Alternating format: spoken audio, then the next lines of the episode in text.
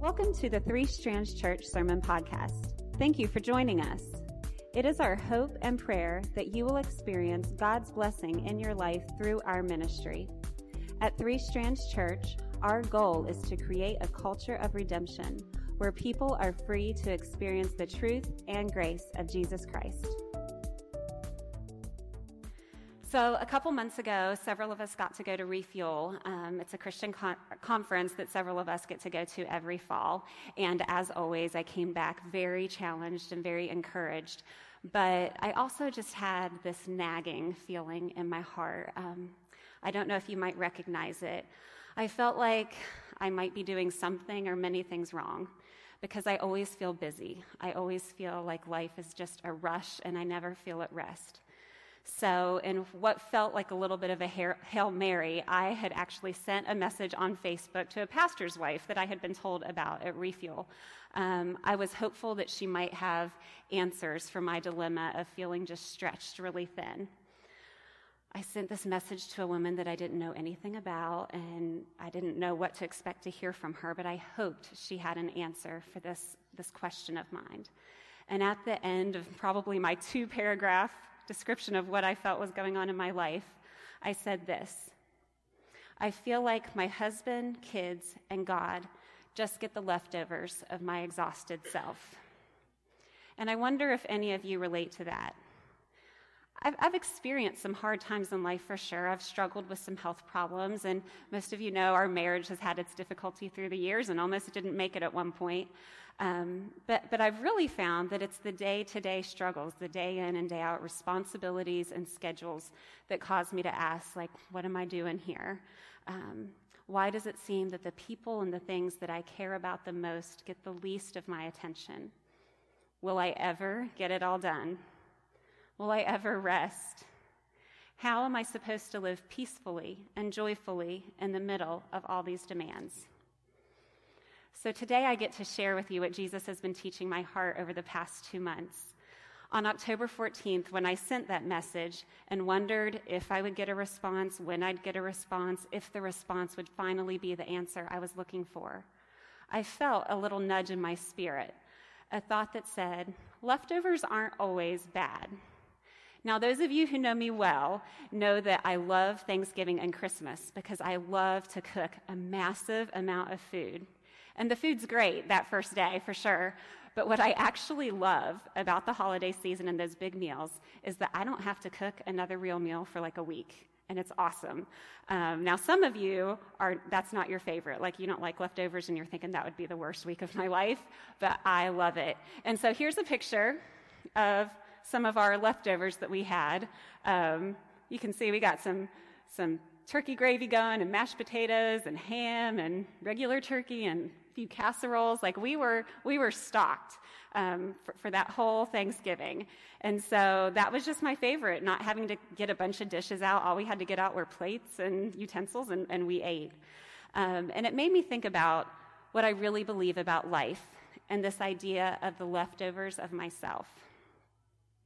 I think a lot of people, and to me, except for maybe in regard to leftovers, I think a lot of people um, view leftovers as a bad thing. It has kind of a negative connotation. It might communicate a bit of a mess, less than the best, something just to get thrown away, gotten rid of. And that's how I was feeling that day when I sent that message on Facebook. Like the best parts of my life were getting the worst parts of me, just my leftovers. I've learned in times of like absolute desperation when I was in and out of the hospital for two years because of health issues, or when I really thought that my marriage just wasn't going to make it, that I'm very aware of my need for God. I know that I need Him. I'm begging Him for help. I'm, I'm just constantly in communication with Him. But it's in the day in, day out, getting up, getting the kids ready, getting to work, getting home, making dinner, getting the kids ready for bed, getting in bed, and doing it all over again tomorrow, that I'm just worn out. And I, I, find myself just feeling such a lack, and I'm thinking, what am I doing here?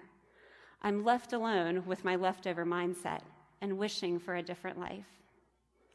Now, before we go any farther, I do want to communicate a concern that I have about our current society.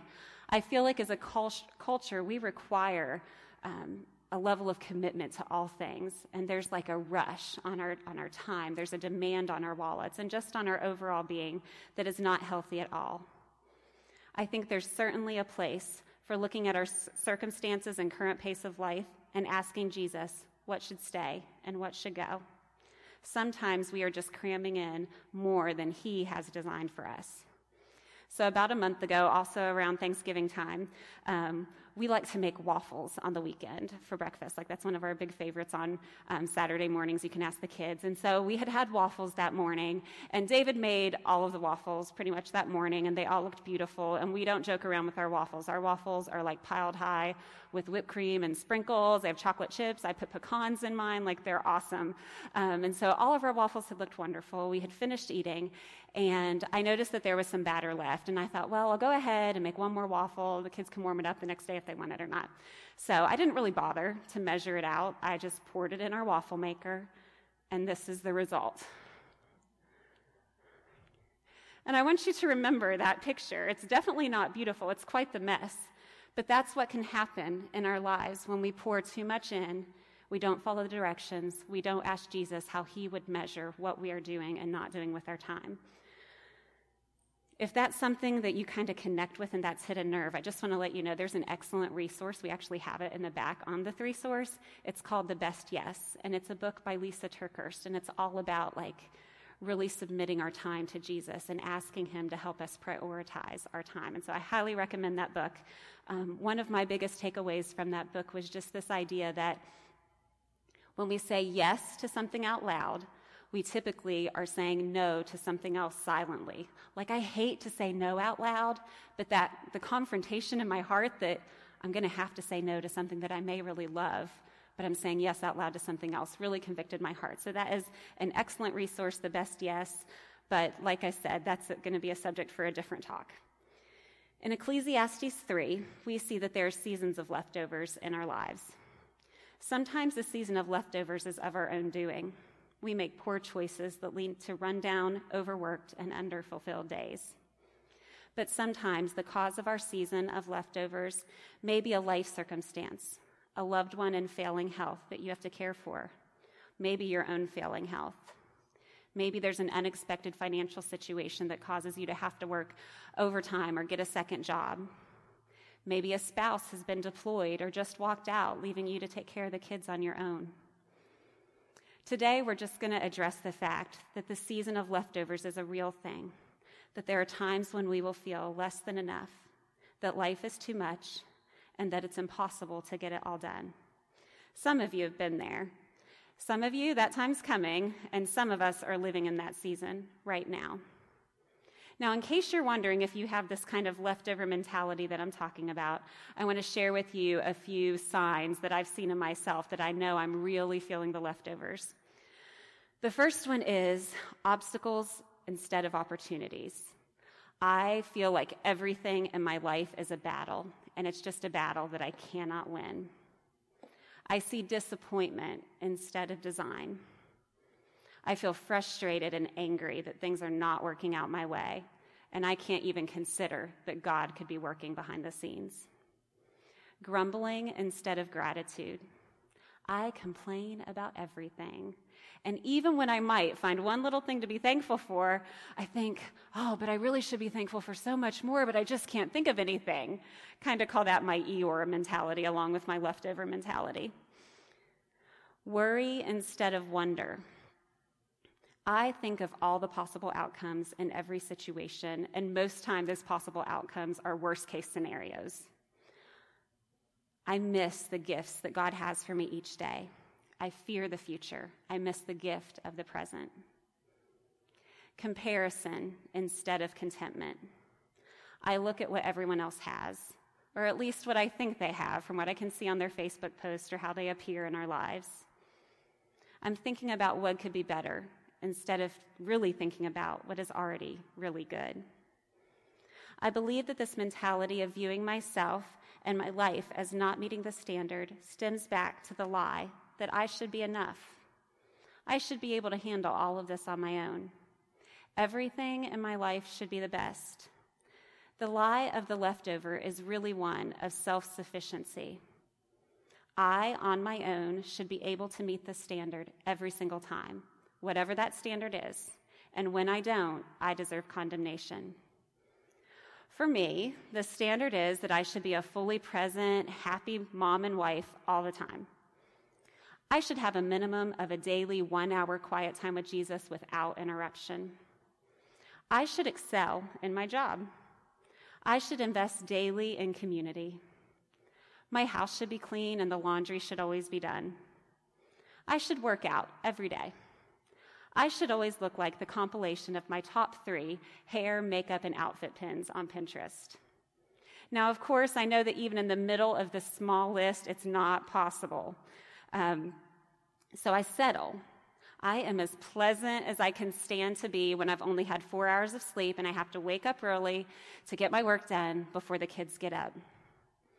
My house has dust bunnies everywhere, and there is definitely toothpaste in all of our sinks, but at least the dishes are done and most of the toys are put away. We have the goal of date nights and family nights, even if they don't always happen as scheduled. And we have workout equipment in our basement. That's a start, right? So, what's on your list? What's your standard? And how have you accommodated yourself to feel better about the inevitable leftovers? Can I share with you today what I'm learning? It's something I think many of us have possibly heard and really know deep down, but it's really been fresh for me for the last couple months. That day when I sent that message on Facebook, my spirit was also prompted to remember one of my favorite verses. It's 2 Corinthians 12:9. It says, "My grace is sufficient for you. My strength is made perfect in weakness." Or the NLT says, "My grace is all you need. My power works best in weakness." And I can't explain it, but for the first time in what felt like years, I could breathe again. A weight had been lifted from my heavy heart. The lie that I should be enough was exposed, and the truth that I am not and was never meant to be enough was revealed. Now we've just finished our blind spot series where we've been learning that we don't what we don't see can change everything and that God is at work in the most unexpected places. And my leftovers are a place where I really believe that God wants to bless if I just pay attention. It wouldn't happen if life was just smooth sailing all the time and I could live peacefully and happily without dependence on Him. It's in my weakness when I hear that voice that says, It's not enough, you're not enough, that I hear God say, Stephanie, my grace is sufficient. You can't be patient with your kids on your own, but with me you can. Ask for help. I'm enough. You can't be respectful to your husband on your own, but come to me. Ask for help. With me you can. You can't be the perfect employee, the exact balance of organization and focus and flexibility and compassion that your clients need. But come to me. I am enough, and I will be those things through you. In my humanity, to turn all of those things over to God kind of makes me feel like a failure, like I'm just giving up. But I think that's actually a trick, a deception from Satan to keep me trying harder. When we release these places where we feel so much lack to Jesus, we are submitting to Him. We are saying, I don't have the answers, but I trust that you do. And I'm going to ask you for help, and I'm going to follow your lead. So, in the last couple months, of course, this has not gone perfectly.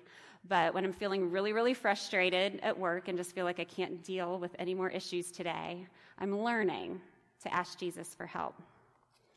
When I hear myself going on and on and on in frustration at my kids over the most recent glass of spilled something, or, or when they're fighting over their toys and neither of them will give in, I'm learning to ask for help. When my husband and I are having a pleasant disagreement, I'm learning to ask for help.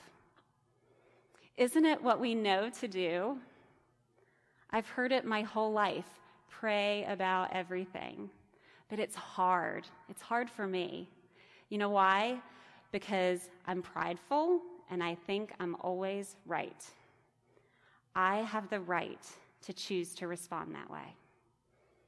So, what has been different in the last couple months, and again, not perfect, not even close? I've experienced a peace and a calm in the moments when I remember to pray, because I'm not just thinking words in my head. I've been saying for a while now that I'm, I'm definitely one of those prayer worriers, not a prayer warrior. If you've been there, you know what I mean. Like you pray and you feel more stressed when you finish praying, not less. And so that's kind of what I describe that as being a prayer worrier.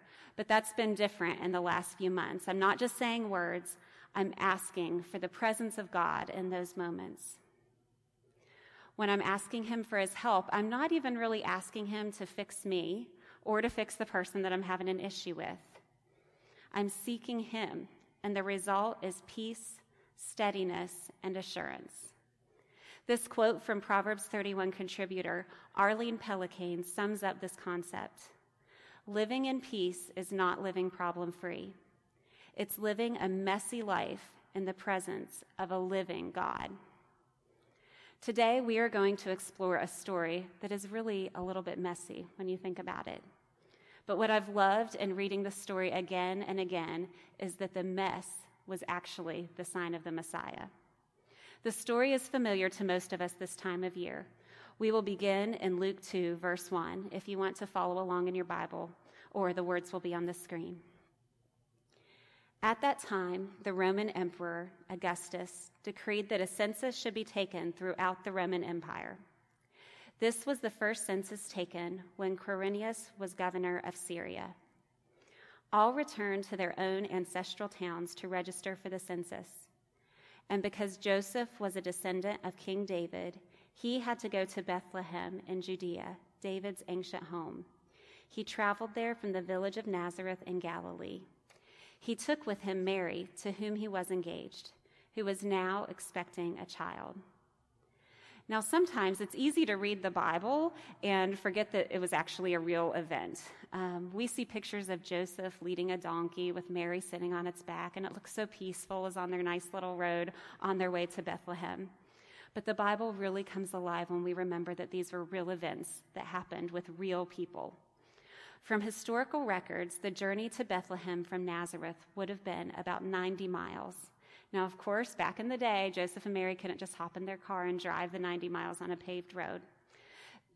Some scholars estimate that Mary and Joseph may have only been able to travel about 10 miles a day, as opposed to the usual 20 miles a day by the typical traveler, because Mary was about to have a baby. We celebrate the birth of Jesus in December, but the exact time of the journey is also debated. It might have been winter. It might have been really cold if it was the winter months in the 30s. Um, there was a lot of rain in that region during that time of year. They would have had to wear like really long robes and really heavy woolen um, cloaks to be able to make the journey and stay the least bit warm.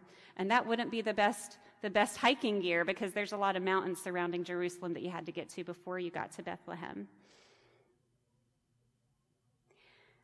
Either way, I can't imagine walking 90 miles. Basically, if they went 10 miles a day, it would have taken about nine or 10 days to get there. Um, I can't imagine being nine months pregnant and walking 10 miles a day. And that's just one of the things that we just need to realize when we realize that these are real people. Um, they had to carry enough food and water for their journey. They possibly had to travel through forests that were home to wild boars, bears, and lions. Bandits or robbers were also commonly stealing from people along routes such as this. It's possible that they were traveling alone, or it's possible that they were traveling with a group of people who also had to go to Bethlehem for the census. Can you imagine the stress of each evening setting up camp, hoping to make it through the night, just to pack it all up, travel over rigorous terrain and possibly horrible weather, just to camp out again for the next night, all because some politician wanted to make a people count? And then, can you imagine getting to your destination and finding that there is not one room to stay in? No relatives with a spare couch, no hotel vacancies. And this is where we pick up our story. In verse 6, we read, And while they were there, the time came for her baby to be born. She gave birth to her firstborn son she wrapped him snugly in strips of cloth and laid him in a manger because there was no lodging available for them. Now, some scholars actually believe that Jesus was not born in the typical stable that we see pictured in the majority of nativities today. They believe he was in a cave, possibly housing sheep and maybe the pack animal, such as a donkey, that they would have brought with them for the journey. Again, it's easy to read the story and not be there. Can you feel the bitter chill? Or can you feel the muggy, oppressive heat? Can you hear and smell the animals and all that comes with animals? Can you hear Mary crying out in pain at this delivery? Not only with no epidural, but not even slightly sanitary conditions. Mary and Joseph were real people. Who wants to give birth to a baby away from home in a cave surrounded by livestock? Can you see the potential for the leftover mentality? I don't know about you, but I think I would definitely see obstacles instead of opportunities. I would feel all kinds of discouragement and disappointment, and there's no way I would see this as God's design. I mean, he must have been taken surprise by the census, right? Gratitude would be the farthest thing from my mind as I grumble and complain about the extreme inconvenience of this trip.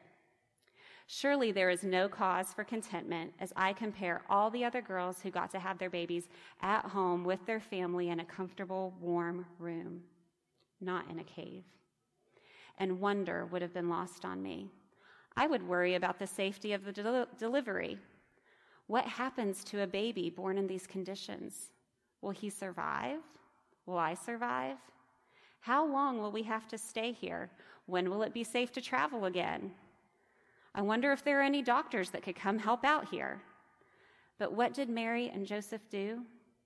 They wrapped this precious promised baby in strips of cloth or swaddling clothes and laid him down in a feeding trough for animals. Little did they know that this was just the beginning of the greatest story ever told. They were just living their lives, doing their best to deal with a season of busyness and demands and requirements that they couldn't control. Last week, David taught about the shepherds and how they were just living ordinary lives when God showed up through a bunch of angels and offered them the opportunity to witness the birth of Jesus. This is what I found amazing about this part of the story that I had never noticed in all of the years that I've read and heard the Christmas story. In verse 12, we read that the angels told the shepherds, You will recognize him by this sign. You will find a baby wrapped snugly in strips of cloth, lying in the manger. Did you see it? The angel told the shepherds that they would recognize the Savior because they would find a baby. Now, I don't know for sure. The song says Bethlehem was a little town, but on this particular night, it was cram packed full. There was no room for Mary and Joseph anywhere, remember? It is possible that there were other babies in this little town on this particular night. So the angels gave the shepherds a little more detail. The baby would be wrapped in swaddling clothes, as the King James Version says, or in strips of cloth, as the NLT says. At first, I thought this must have been a bit of a unique technique, but it turns out that wrapping up a baby in strips of cloth was a common and nurturing practice, just like we use swaddle blankets today. But the last piece of information was crucial. You will find a baby wrapped in strips of cloth, lying in a manger. Now, that particular description had to narrow down the search significantly. I never thought about it before, but the manger, the feeding trough, the only thing left that Mary and Joseph could find to place the newborn baby Jesus in was the sign that the shepherds had found their Messiah. Mary and Joseph likely did not go to Bethlehem thinking, let's, let's go to Bethlehem and let's find a cave and let's have this baby. And hey, a feeding trough, that would be the perfect bed for this baby, the savior of the world. The feeding trough was just a leftover but it was a leftover that marked the very presence of God in human form. Is it possible that the place you are feeling all you have is leftovers is actually an intentional space provided by God to make room in your life for His presence? We talked about it a little last week about the intentionality of God in choosing the shepherds to meet baby Jesus. And we see His design again today Jesus was the Son of God. God could have chosen anywhere in the world. He could have chosen any time in the space of existence. But he chose Bethlehem as the town. He chose a cave as the delivery room. And he chose a manger as his son's first bed. Let's join the shepherds in verse 16. They hurried to the village and found Mary and Joseph, and there was the baby lying in the manger. Again, let's remember that this is a real event that happened to real people. Now, here are Mary and Joseph just having been through the most amazing and likely the most traumatic event of their lives, and in rush the shepherds. I think it's interesting that God invited the shepherds into the middle of Mary and Joseph's leftover experience. This is another place where I can sense a leftover mentality in myself because when I feel like I have nothing left, I really don't want an audience. I want privacy. I want my personal space. I want isolation. I don't want an invitation. But the presence of God is not something to be hidden. And the shepherds were not about to keep the secret. We read in verse 17 After seeing him, the shepherds told everyone what had happened and what the angel had said to them about this child. All who heard the shepherd's story were astonished. The shepherds went back to their flocks, glorifying and praising God for all they had heard and seen. It was just as the angel had told them. And here we see the impact of God showing up in the middle of leftovers.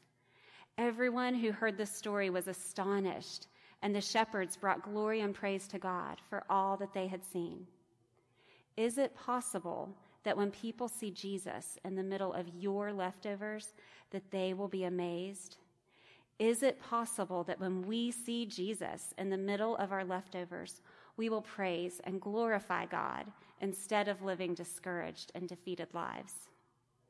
So, how do we experience Jesus in our season of leftovers?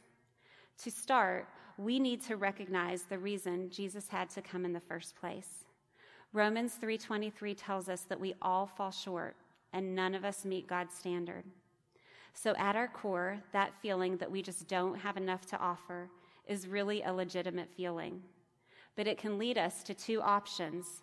It can lead us to try harder to prove that we are good enough or it can lead us to Jesus. Romans 6:23 tells us that because none of us can meet God's standard, we all deserve the punishment of death and separation from God forever. But that's not the end of the story. This verse goes on to say that the gift of God is eternal life through Jesus Christ. We celebrate Christmas because it is the best gift that was ever given.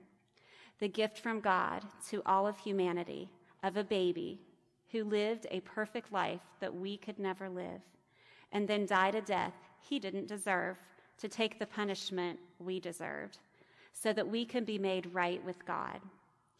Romans 5 8 tells us that this is how God showed his love for us. And in 1 Timothy 2 5 and 6, we read, There is one God and one mediator who can reconcile God and humanity, the man Christ Jesus. This is the message God gave to the world at just the right time. So, in order to experience Jesus in our leftovers, we need to recognize our need for him and we need to invite him into the middle of it all. Now, some of you have known Jesus for a really long time, but you have forgotten to live with him every day. You may be like me, busy, preoccupied, distracted, tired, and it is leading you to feel a lack in your life. But let me challenge you today to recognize that feeling of lack as an opportunity for the Lord of your life to be in the lead again. Seek his presence, not just his ability to problem solve. I heard this quote from Steven Furtick a few weeks ago. He said, God's presence is less about fixing our problems and more about fixing our perspective. Something about the presence of God changes my thinking and opens me up to new possibilities. And today I want to encourage you, those of you who already know Jesus to engage him in a new way.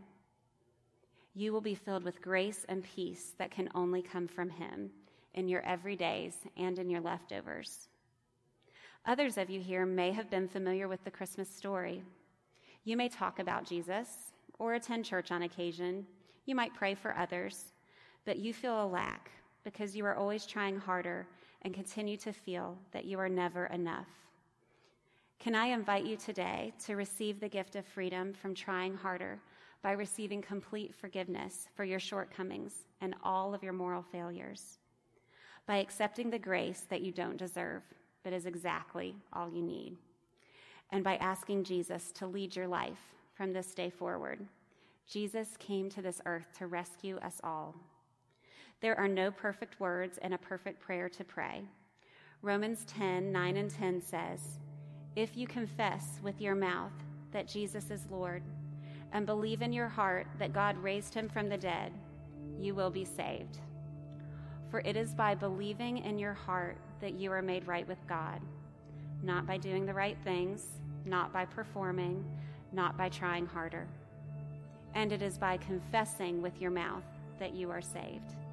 And we are promised in verse 13 that whoever calls on the name of the Lord will be saved. Will you receive the true gift of Christmas today? The gift of the presence of Jesus in the middle of your mess and your leftovers. His grace is truly enough for whatever you face today and whatever you will face in the future.